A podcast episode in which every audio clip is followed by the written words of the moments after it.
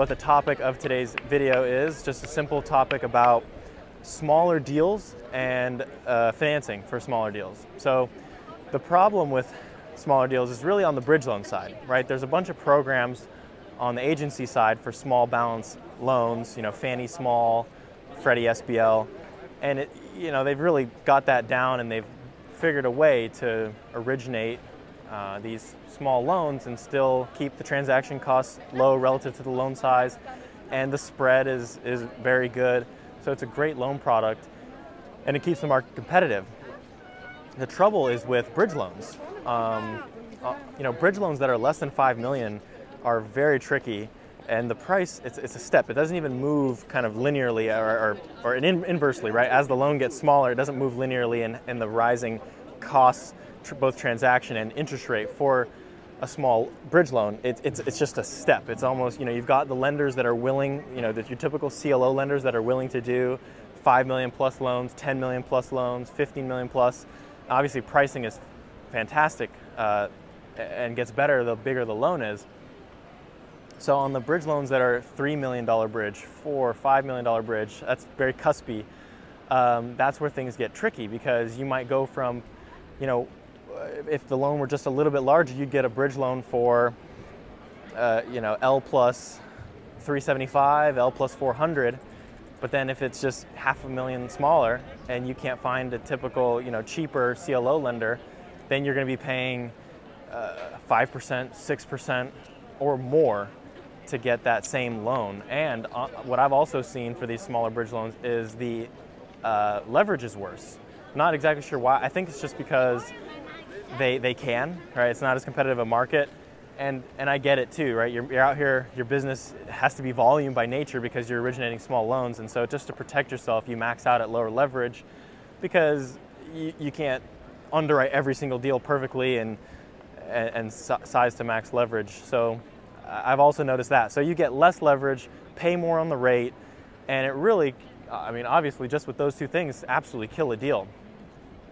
So those cuspy deals are really interesting, and you know obviously that makes you want to go perm as much as you can for smaller deals. Because if you are trying to finance something with a three four million dollar bridge loan you know you very well could be stuck with that higher rate. And then like i said it kills the deal. So the deal is not transactable.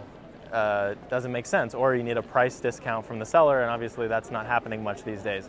So with that in mind there's not really a solution if you have a deal that it, it kind of goes back to the original premise, and this is something that we've been saying for a long time, which is that you, you know you really should only be doing a bridge loan if the deal really justifies the bridge.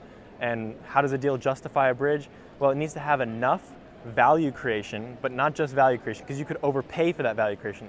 You need to actually have a high enough return on cost that is greater than the market cap rate, so that way you can actually exit the bridge and refi into a perm loan, right? And that's all. That's that's the exit test, the refinance exit test. So at the end of the day, that's what determines the appropriateness of a bridge loan, not necessarily how much you're raising rents or how much capex you're spending.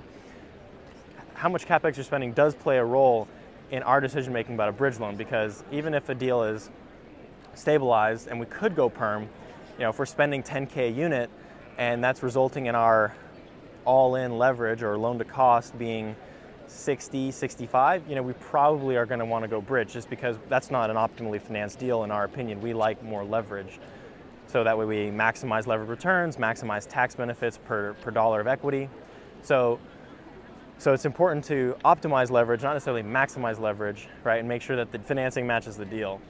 So, so on the small balance, right, you could be in a position where you're stuck. And honestly, I think you, you might just have to pass on the deal, right? If it can't go perm, but but the bridge is too expensive. So that is your, you know, one of your only options.